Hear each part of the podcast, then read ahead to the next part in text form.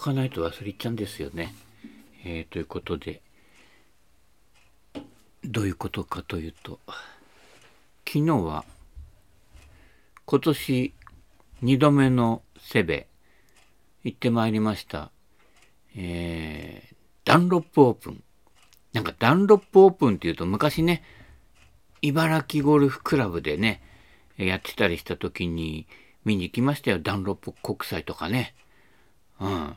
今、某 T さんがキャディ業務についてるらしいですけれどもね。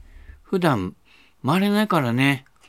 まあ、回ろうとすりゃ回れるけど、セベ3回行けるって感じになるとね、えー、セベ3回にしようかななんてね。うん。順ミニだったら3ヶ月間ぜ、できるぐらいですよ。うん。どっちが上手くなるかね。えー、わかりませんけれどもね。えー、あ、順ミニで思い出したけどね、プライベートなことであんまり言うのもなんですけど、でも、プライベートなことの方が面白いっていうのがあ、面白くはないんだけどね。えー、ちょっとね、あの、ラーメン屋のおっちゃん、えー、ちょっとね、えー、体調を崩しましてね、えー、あれって、去年のね、こ11月ぐらいからかなあ。いつもだとこれぐらいで電話かかってくるかなと思って、ねえ、いかね？みたいな感じで来るかなと思ってたけど来なくて、その間に年越しちゃったら、あの、年明けてから電話があってさ、あのさ、俺さ、救急車で運ばれてさ、ええー、みたいな感じで。なんかね、何？腸とか、内臓のあんじゃない？あの、この長い紐みたいなやつ。ね、腸、腸、小腸、大腸、なん、なんとか、あの辺がね、えー、こんがらかったみたいよ。よくわかんないけどね。うん。で、1ヶ月ぐらい？手術して入院してたってからね。で、この間電話来たらね、あれ？さすがにお酒飲んでないよね？って言ったらね、いや、3日に一遍ぐらいはって、あ、もう飲んでん、もう飲んでんのか？みたいな。1ヶ月入院した人だけど、そういうこと？みたいなね。はい、えー、ね。まあ、みんな年は取るんでね、いろいろあちこちね、おかしくなってきますけれどもね。はい。えー、お大事にって、多分春頃にはね、えー、また、えー、ゴルフ行けるんじゃないかとね、思いますけれどもね。私は昨日ですね、おとといだったらよかったのにね、おととい暖かかったんで14度ぐらい出てたかな温度ね。うん。で、あのー、某 P さんから、えー、カメラをいただいて、あ、いただいて、あれくれたのかな？貸してるだけかな？まあ、いただいたことにしちゃおう。いただいたことにしてね、買うと十数万円のやつだよ。うん。俺2万円以上のカメラってほとんど買ったことない、ないからね。うん。まあ、中古だけどね。うん。で、最近はそれを持って、えー、レンズがね、いろいろ、えー、あるので、ね、それを、レンズ特化引っかやってね、いろいろ試し撮りしてますね。うん。でね、そのカメラのいいところは、昔ながらに、最近のほら、コンパクトカメラにしろさ、スマホにしろさ、あの、何一眼の、何ミラーレス一眼にしろさ、みんなあの、が、何ファインダーじゃなくてさ、あの、画面見て撮ってんじゃないところがそれは、すごいよ。ファインダーを覗くと勝手に、その、モニターからファインダーの中のえー、画像に変わるという。俺が覗いたのをどこで調べてるんだろうってよくわかんないまま使ってるんだけどね。うん。覗くと昔のカメラみたいにこの小さな小窓からね、うん、市原悦子じゃないけど見たわよっていう感じで見れるわけですよ。これね、最近忘れていたけどね、やっぱりね、ファインダーから覗いた方が、なんて言うんだろう。クリアですよ。クリアっていうか、なん、なんていうの？写真撮ってるっていう感じで、しかも、こう、そこにこう集中できる。画面で見てると、やっぱりほら、距離を置いて見てるじゃない？な ?30 センチぐらいとか、こう、覗きながらね。やっぱね、なんかちょっと違う。この集中度合いが。で、あの、ファインダーの中は暗くて画像のところがこう鮮明に映るから、よりね、あの、アーティスティックにね、えーいけるんじゃ、まあ、撮ってる画像がアーティスティックかどうか、わからないけどね。そんな感じでね、その、カメラ、はい、えー、ね、いただいたやつを貸してるだけかもしれないけど、いただいたことにしてるんだけどね、えー撮っております。まあ、カメラはね、昔からの、えー趣味なのでね、でやっぱりね、あの、あんまりスマホの方がね、結果ね、綺麗に何もせず撮れるんだけど、やっぱりカメラの方で撮ってるっていうこのポリシーはね、忘れたくなくて、なるべくスマホでは撮らない。うん。なるべくカメラで撮るっていうね、方向性でやっておりますのでね。はい。えー機能は多機能じゃない方がいいのよ。機能を絞って、これしかついてないよと。これでやりなよっていうところでね、やりたいんですよ、やっぱり。あれこれ。だからゴルフでもね、あれこれいっぱい持ってかないでね、ね、4本ゴルファー、みたいな感じでね、えー機能限定とか、できることを限定してやると確かにいいよ。でも4本だとね、まあ私なんかやると普通になってしまうのでね、だったらもうちょっとこれもこれも使いたいなってね。で、2番アイアンからさ、ずーっとさ、ね、9番、10番ピッチングとか入って、ずーっと並んでるとさ、やっぱやっぱり見た目綺麗じゃない？うん。見た目綺麗のなためにだけ重たいのを背負っていくっていうね。うん。そこういう無駄が大事。うん。で、やるときはどこまで削ぎ落とせるかっていうね。うん。だスイングもそうだよ。今日倉本さんのさ、ショート動画とかさ、あのね、見たらね、あのね、インサイドアウトだろうがアウトサイドインだろうがさ、当たる時のフェースの向きに転がっていくよってパターンね、やってたでしょ？実際そうなのよ。うん。ね。だから、ほら、レッスンプロとかみんな体の右側でね、こんなうねれ、ね、押し込めなんて、わけわかんないことやってるけどさ、結局、インパクトからフォローのヘッドのが、どう、どうコンタクトしてどう抜けていくかだけだよね。まあ、インパクトが点だからといって、点だけでやると詰まっちゃうわけよ。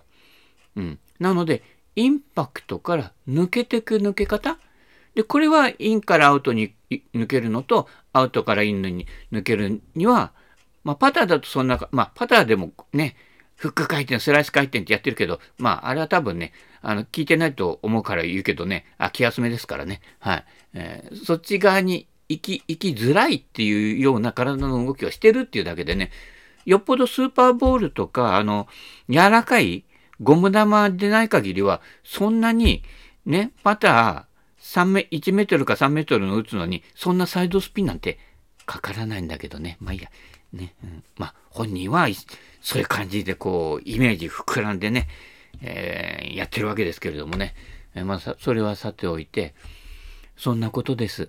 えーで、なんだっけ？あ、昨日セブ行ったんですよ。ダンロップ国際。あ、違うね。プロ出てないよ。みんなアマチュアだけどね。うん。で、あの、2、3日前に首寝違えたかなんかで首筋が痛かったのよ。で、もう普段通り、いつも通りね、練習しないで、朝風呂だけ入って体ほぐしてね、いきなりポコンと素振りしないで打つわけですけどね。うん。したらもう、いきなり、チョロから始まって、まあ、池は越えたんだけどね、あの、セベの一番ホールね、行った人はわかるけどね。で、その次がね、えっ、とね、どこ行ったんだっけ？シャンク気味に出たのかな？あ、じゃあ、ダフったんだ。ダフって、うん。で、今度、左足下がりから打ったら、その次がシャンクで、しかもフェアウェイウッドでシャンクだから、根っこに当たるっていうよりかは、フェースが開いて当たっちゃってるのね。で、池入って、で、池のとこからから打とうと思ったんだけど、ね、やっぱ首が回ってないから、ね、右向け右、左向け左があんまりできてないからさ、あの、腰腰スイングぐらいにな、にしかなってなくてね。んで、ダフってまた池に入ってっていうことを繰り返しててね。で、その後はグリーンオーバーして、で、ね、セベの一番ホールって結構傾斜強いんですよ。で、奥からものすごい下りだからね。うん。で、あだこうだしてるうちに気がついたら11叩いてたっていうね、出だしって。で、これさ、シンシンペリアかなんかだから、ハンデホール入るんじゃねえかなと思ったら、ハンデホールに入ってなかったのね。だから、もろケツから数えた方が早かったんだけどね。まあ、できればブービー賞あたりの方が商品良かったんだけど、ブービーのちょっと手前ぐらいで止まってね。で、運がいいことにね、えー、45位で5飛びの飛び賞には当た当たったのでね、3000円のね、商品券いただきましたけどね、うん、いいんだか悪いんだかね、まあ、ね、あの、もらうもんもらって帰れればいいかなっていう感じでね。うん。昨日一緒に回った人なんか年間平均ストロークとか数えて一生懸命スコアつけてるけどね。俺、そ、そんなのつけてないからね。ね久々何年ぶりかね、あの、二桁叩いてもさ、別に痛くも痒くもないわけですよ。年間平均ストロークなんか感情してないからね。うん。昨日はね、だから一緒にいたその人はね、年間ね、去年はね、65ラウンドしたって言ったかな ?365 だよね、1年ね。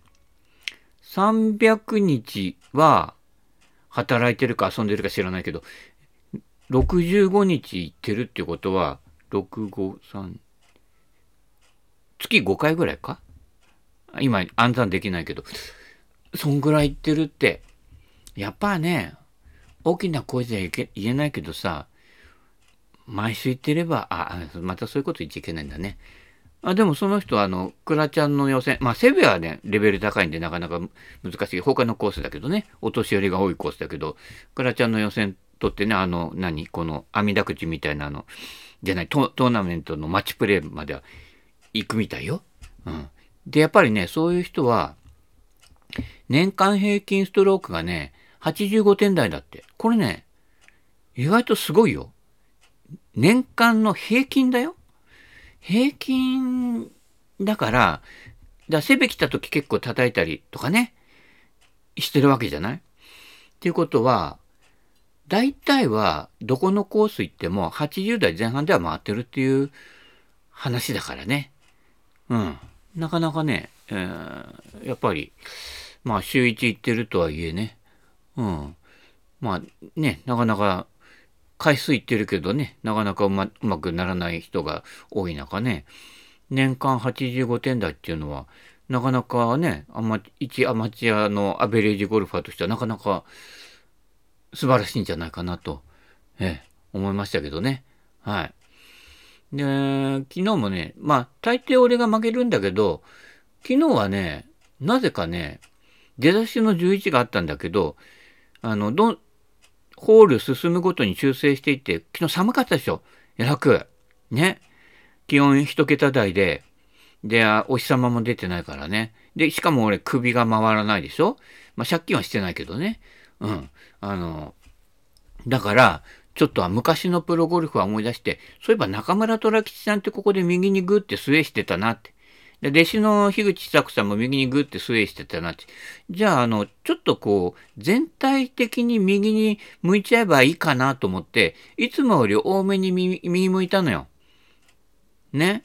それで、いつもより多めに右向くっていうことは左足が浮くのよ。で、この左足がペコンと浮くのは、あ、これはあの、荒井菊を打法だなと思って、じゃあこれは中村菊を打法で行ってみようと思って、で、2、3ホールはね、あんまりうまく、あの、タイミングが合わなくて、やっぱ大きく動くと、その、何？戻りがさ、なんか不安定なんだよね。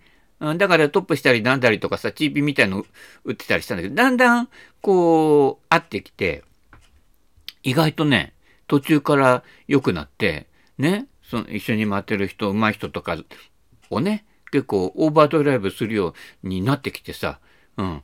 で、ラウンドの真ん中辺からもう後半にかけてはさ、意外とドライバー、あ、ドライバーこれでいいかなみたいな感じでね、うん。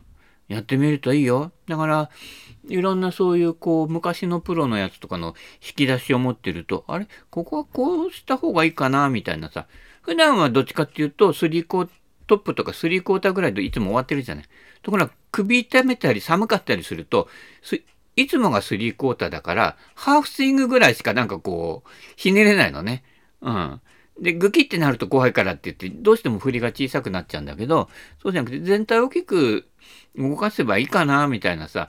まあ、大きく動かしても、まあ、空振りすることはあんまりないかなってなったら、あの、出だしのホールでウッドでシャンクしたみたいな球が出なくなってね、ライトショットが良くなってきて、楽でしたよ。展開はね。うん。でも、ね、出だしで叩いてるからね、まあその分だけトータルのスコアも大き多くなっちゃうんだけどね。で、最終ホールも、意外とドライバー飛んでて、よしとか思って、やっぱそこは欲が出るとダメだね。ちょろして、ちょろちょろちょろって言ってね。で、ね、セベの18番って長いのよ。結構440ヤードぐらいフロントからでもあるかな。そうすると、普段届かないのね。220、220だから、しかも最後上がってるでしょ？450ヤード以上、460ヤードぐらい2回で打てないとダメだから、普段無理なのよ。ドライバー220ヤードぐらいで旗まで届かないじゃん。ね？したらやっぱりもう一回220ヤード打ってって言ったら、ティーアップしてドライバー打てば別だけど、無理だからさ。でもそこはね、やっぱり近づけようかなと思ってビュンと振ったらさ、ちょろっちゃってね。で、最後、右のバンカー、あの、もさもさの木があるあたりのバンカーの縁ぐらいに止まっちゃって、で、結構なこう、何、つま先上がりだけどね。だから154ヤードぐらいかな。うん、距離計じゃなくて私の目測だけどね。まあ大体あのカートの表示と大体2ヤードぐらいしか違わないんだけど、いつもね。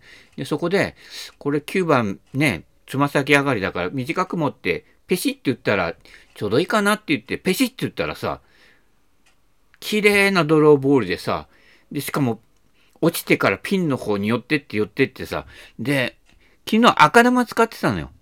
あの、飛びえもん、飛ばない飛びえもんね。寒い日に飛ばない飛びえもん使ってね、うん、打ったんだけどさ、まあ、それがちょうど154ヤードにちょうどあったんだね。で、赤玉って、落ちた後見えなくなるのよ。飛んでるうちは見えんだけどね。で、ピンの方にずっと向かってったからさ、赤玉見えなくなったから、これもしかして入っちゃったのかな？なんて言ったらさ、まあ入ってなかったけどね。で、行ったら、どんぐらいだろうね。30センチ物差しよりはちょっと長いぐらい。40センチぐらいか。うん。だったので、先に、お先に行ってて、コーンって入れてね。久しぶりだね。去年1年間で多分ね、最終の18番で俺パー取ってないよ。うん。だその前はあんまり記憶がもう曖昧だからわかんないけどね。うん。久々に最終パートって、うん。で、あの、そのクラちゃんの予選とか通る上手い人は、最終ホールね、池入れたりして崩れてね、8叩いてね、ここでね、あの、逆転 わかんないね、ゴルフってね。うん、そんなもんなのでね。うん、もうこっちはほら、トータルでどうこうじゃなくてね、そのホール勝てばいいっていうね、マッチプレー頭脳になってるからね。うん。そんな感じでね。で、最後の方は、そそのね、えー、荒い虎吉打法でね、あ、さっきと逆になっちゃった、ね。荒い虎吉打法でやってるから、意外と体に負担かかないんでね、かかんないでね。だからやっぱりね、中高年ゴルファーの体に優しくはね、やっぱり中高年ゴルファーがね、体を痛めた時にどう、どうしてるかっていう、ね、実践してるからね。うん。ね。うん。そういうこと。なので、年寄りの話はね、多少聞いた方がいいと思うよ。うん。ね。ま彼ら、ね、まだって言っちゃいけないけど、まあ、年齢はね、私よりかなり低いので、なんだかんだ言ってもね、えー、動いてるからね、体ね。うん。そういったことなのでね、えー、昨日はね、商品券だけいただいてきました。はい。えー、それからね、昨日話してたのだよね。あ、その、その人ね、最終ホールで8叩いて。まあ、それでもスコアはね、俺よりいいんだけどね。うん。俺が11叩いてるからね。うん。えー、で、その人がね、お正月に、あのね、暇だったのか、霞ヶ浦半周して、あの、鹿島神宮行ったんだったって、行ったんだってね。で、ほら、と、都会、都会の方から来るとさ、えー、土浦からあの、何？霞ヶ浦大橋って真ん中辺に橋があるのよ。渡ると滑方の方行くやつね。うん。あれで来た、来て、で、ほら、土浦から入っていくとさ、もう一面レンコン畑でずーっとレンコンじゃん。で、ずーっと行って、霞ヶ浦大橋渡ると、えー、っと、道の駅が出てくるから、その道の駅行って、レンコン買おうと思ったらしいんだよね。ところがね、レンコンなかったっていうの。え？と思ったんだけど、よくよく考えてみれば、そうなんです。あの、レンコンがあるのは、霞ヶ浦大橋を渡る出島まで。ね、出島。ね。土浦から出島のゾーンは、レンコンゾーンでレンコン5点が立ってるんですよ。オクションじゃなくてね、奥5点だからね、昔ながらの瓦屋根のすげえ豪華なね、殿様キングスみたいな感じのさ、家が建ってたりするわけだけどね。うん。そうすると、橋渡っちゃうと、なめ方なのよ。なめ方かな？なめ方かな？どっちだっけ？忘れちゃった。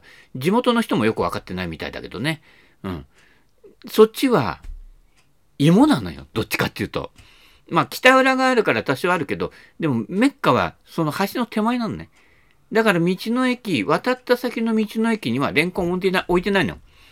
地元の農協とかその農家の人たちがそこにね、出してるから、そうすると、ね、橋当たった霞ヶ浦の向こうは、レンコン畑があんまないのよ。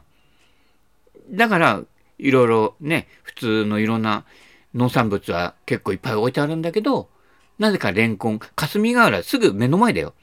霞ヶ浦目の前あるんだけど、なぜかレンコンはないっていうね、そういうことになるんでね、えー、ね、霞ヶ浦の方に来る場合は、その手前の方に、えー、直売所が、えー、1、2、ちょっと大きめなのは2軒ぐらいかな。うん。とか、あるので、そちらの方で買っといかないと、帰りに買うとかしないと、えー、レンコンが手に入らないというね。で、やっぱり、レンコンっていうのは、結構あの、いい値段するんですよ。ちゃんと折れてなくて、長い、ね、やつ、箱、箱売りのやつ。結構高いんだよ。箱に、長い箱に入ってるやつね。うん、この箱なんだろう、パターかなと思うぐらい、結構ね、あの、しっかりした箱に入ってるのは値段が高いんで、どちらかというと、そっちを売ることで5点が立つのね。うん。なので、意外と地元でも農産物直売所には、レンコンが思ってるほど多くは降りてないの。ここが盲点なんだけどね。うん。芋は結構あるよ。うん。ね、芋、芋はね、だから霞ヶ浦の手前でも、あの、芋の倉庫とかあんのよ。でっかい。これでっかい倉庫だよなって言ってさ、なんか飛行機でも格納してあるんじゃねえかなっていうところが、もうね、下から上まで全部芋。うん。あれ芋って知ってる？ちょっと熟成させた方が甘くなってうまくなるんだってね。だからもう芋芋芋芋芋芋だよ。うん。で、あそこら辺で霞ヶ浦の手前だと出島のね、手前ぐらい、行く手前ぐらいのところに、あの、こっちでもこっちだと有名なんだけどね、貝塚ってお店があるのよ。うん。ね。あの、そこは、えっ、ー、と、芋の、例えばスイーツものとか、まあ芋本体もあるけどね、焼き芋とかいろいろあって、そこはね、平日でもいつも混んでる。駐車場満杯。うん、そういう有名なところがありますんでね、もし、出島のゴルフとか、あの、霞ヶ浦の先のゴルフ場行くときはね、ちょっと寄ってみるとね、まあ、お値段はちょっとね、若干、加工品とか手間かかってたりとかして、若干高めですけどね。うん。安いのは、霞ヶ浦のこっち側、あの、セベの側の、あっち行くと、100円レンコンってあるから。うん。あの、小さな台にあの、いわゆるあの、ここお金入れてねってやつで、言うやつがさ、うん。結構ね、時期には4、5箇所ぐらいあるかな。でもね、本当に小さな棚に置いてあるので、なんか見つかったなとか思うと、もう通り過ぎてっからね。うん。で、結構あそこね、車の通り多いのでね、なかなか急に止まるとね、釜掘られちゃったりするから気をつけてくださいね。この辺かなって言ったら、ね、あの、ちょっとスピード緩めて、うん、見てください。うん。多分大抵通り過ぎちゃうんだけど、お初だとね。で、通り過ぎてからまた向こうから戻ってきてもいいんだけどね。うん。ね、あそことあそこにあったなっていう感じでね。そうするとね、えー、レンコンがね、4本ぐらい入ってるかな、大抵は。うん、100円。うん、都会で売ったら1000円以上みたいな感じのレンコンが。味は変わらないからね。で、取り、取り立てだからね。うん。で、直売所もその先なんだけど、直売所に行くと、それが300円ぐらいになってるかな。まあ、それでも安いんだけどね。うん。そんな感じでね、えー、結構食い切れないほどね、今年もね、100円の袋2回ぐらいいただいたんだけどね、なかなか食い切れないほど、うん、えー、いただきましたのでね、ありがたいことです、地元ね。はい。えー、そんな感じで、レンコンの話か。はい。で、昨日は、えっ、と、ドライバーがキャロウェイのレガシー。レガシーいいんですよ。なんかあの、聞いた話に、昨日聞いた話によると、あの、レガシーは、あの、どこだっけ？日本海側だっけ？どこだっけ？どっかの、えー、いわゆるエポン？エポンってだっけ？最新兵器とか、ジクラブ屋さんあんまり知らないけどね、エポン作ってるところが作ってたみたいよ。うん。だからやっぱね、物がいいんですよ。で、シャフトもね、昨日使ったやつは、えー、軽めのやつが、えー、刺さってたので、うん。ちょうど私の MI にぴったりで、で、フェアウェイウッドが200スチーでしょ？で、アイアンがツアービッグっていうキャビティのやつね。うん。あれ、それも軽くてよかった。ただね、やっぱ俺、デカキャビよりね、あの、やっぱり銀次郎アイアン？こっちの方が合う。うん。でね、みんな勘違いしてるのは、実はマッスルバックの方が、いわゆる低重心アイアンになっていて、しかも、いわゆるロートアイアンってあるじゃん。あの、高さがないやつね、フェースのね。あれと同じような重量配分になってるのよ。実は優しいクラブなのよ。で、当たるところの後ろあたりが肉厚になってて、重心がそこに集まってるってことは、先っぽで当たろうが、ヒールで当たろうが、あんまり影響ないのね。うん。実はでかいキャビだと、重量が分散されて、いいような気がするんじゃない？テニスとかさ、なんとかのデカラケのイメージで。うん。ところが実際は、そうでもないんだよ。重心の高さとか調べてみると。そういうこと。で、ね、マモップとか俺とかは下から2、3本目で打てって言ってるわけじゃない？そうすると、実は、マッスルの方が、球の乗りがいいんですよ。うん。ね、まあ、そういうことなんでね。ねはい。それであとは、えー、ウェッジ。ウェッジは、ドルフィンと、えー、ね、竹林さんのところの14のやつか。の、ソールが広いやつね。あの、ジャパニーズ芝に合うっていうやつね。え、この間仕入れたやつだけどね。それ使って、それも良かったかね。うん。まあまあ。まあでも昨日あたりにやっぱりね、寒いしね、やっぱ下が、下が硬いんでね、あの、弾かれやすくてね、どうも思ったより飛んじゃったのね。うん。なので、普段は使わない58度とかを使ってね、まあ、たまに使うとやっぱりショートが多くなっちゃうんだけどね、えー、58度のね、ドルフィン使ったりしてね、えー、やってましたけどね。うん。まあまあ、アプローチはね、変わらず振り小さくて済むのでね、えー、どうにかこうにかね、パーとボギーが交互に来るぐらいで、ね、あ、ね、パンをしなくても、まあまあまあ良かったけどね。あとはパターね。青木勲モデルなんだけど、かまぼこ。ね、あの当時、ファットレディだっけ？ね、デブ女、あ、直訳しちゃいけないんだね。P になっちゃうからね。えー、の、こう、デカめのかまぼこ流行ってた時期あったじゃない。ニックプラスとか使ってた？ニックファルトだっけ？なんだっけ、うん、忘れたけどね。うん。まあ、あの頃のデカかまぼこってあんま好きじゃないんだけど、昨日使ってみたのよ。したら、倉本さんの倉本モデルのやつよりは、あ、使いやすかった。ジャンボも使ってたよね。ウェスだっけ？ウォスだっけ？ウェスはあれか。あ別だな。ウォスか。うん、わかんないけど。うん。な、あの辺もちょっとボテッとしてあんま好きじゃないんだけどね。うん。某 H さんは好きみたいだけどね。うん。ね、自分でオタクって言うけど、オタクっぽくないよね。うん。えー、まあ、それは置いといて、青木さんのパター。で、青木さんのかまぼこね、あれ、青木さん本人もね、深夜かなんかの時使ってたの見てたんだけど、打ち方はね、同じなんだよね。サイレントポンスタイルで打ってるけどね。でも、あのかまぼこだと、やっぱり、普段の私のパッティングの打ち方の方がね、打ちやすい。で、やっぱりあの、青木さんの打ち方は、やっぱり、青木功モデルかサイレントポンの時はコツンと打つんだけど、そうするとね、やっぱり非常にマッチする。だから道具が、えー、スタイルを作るっていう場合も、まあまああるよ。うん。でそういった意味では、道具選び結構大事かな。いわゆるドライバーからパターまで、ある種の統一性があるものを揃えるといいかなっていうね。そんな気がしました。はい。えー、またね、次回使う道具はね、どうなるかわからないのでね、えー、で、どうしようかな。ツアービッグのやつ、シャフト抜いて中部銀次郎アイアンに刺してみる？あ、でもちょっと、服部さん、忙しそうだからな。なんか手間かけちゃうのも悪いな、なんて、もう思うんだけどね。うん。まあ、それはまだ保留にしておきますけれどもね。はい。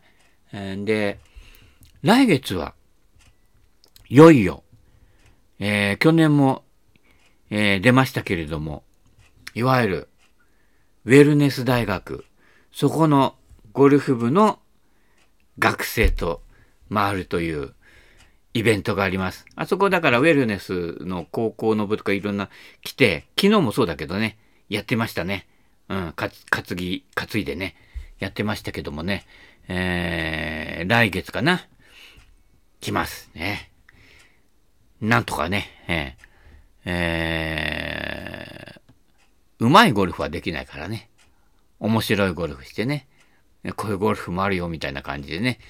えー、ね、もう学生のうちからプロデビューしてる人もいますのでね。もうウェルネス今ね、レベルというかね、ラベルが違うからね。うん。それこそやっぱりね、俺なんか100ヤード打ってかれてるからね。ここはロングホールだからちょっと叩きますとか言ったらさ、えみたいな。いや、100ヤード違うんじゃねえかってね。俺がさ、セカンド打って3打目がさ、7番やんとか言ってるとこさ、セカンド何番で打ったって8番とか、え、みたいなさ、なんか違うゲームになっておりますけれどもね。まあそういったあのね、凄さも楽しみつつね、えところどころはね、昭和の技も見せようかとね、思います。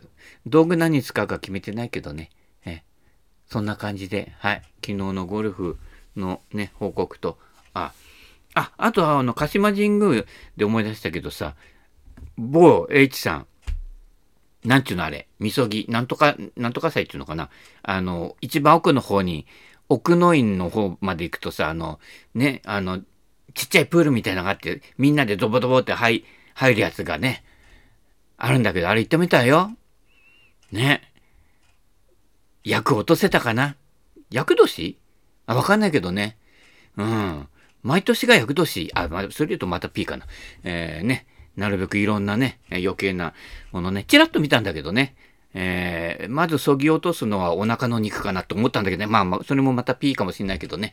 はい。えー、あまりね、糖分ね、から油分あんまり取りすぎるとね、はい。まあ、重心が下がっていいかもしれないけどね、相撲じゃないからね、ゴルフはね。はい。ということで、元気にやってるそうで何よりでございます。ということなので、はい。あんまり P が増えてくるとね、またね、問題になると思いますのでね、えー、問題化してるっていう話もありますけれどもね、この辺でそろそろお時間となりましたので、それではまた。バイバイキーン。